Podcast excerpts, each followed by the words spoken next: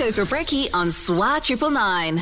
Talking to Kate Lockley from the Blacktown Advocate. Kate, I know we spoke about this earlier this year. We sort of had an unofficial smoking ceremony opening for the brand new Mount Druitt Police Station, but it's been made official and you were there such an exciting development and so, such exciting news for the Mount Druitt area with the opening of their new police station, which has been a few years in the making now. The $25 million building, one of the most modern, state of the art police buildings in the state. So it's just fantastic news for Mount Druitt.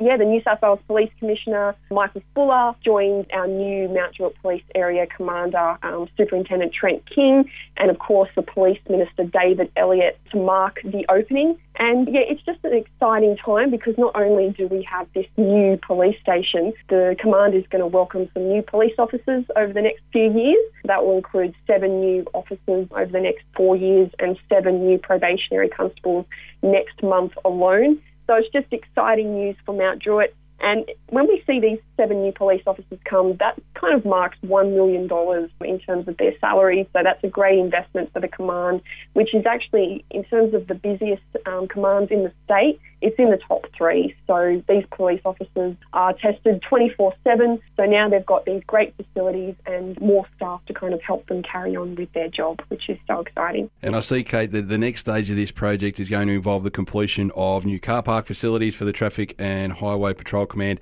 and the demolition of all temporary buildings as well. So it's just on the up and up at Mount Druitt. Fantastic stuff out there. Thank you very much, Kate Lockley, there from the Blacktown Advocate. This has been another community update right here on SWAT Triple Nine. SWAT Triple Nine, Sydney's West.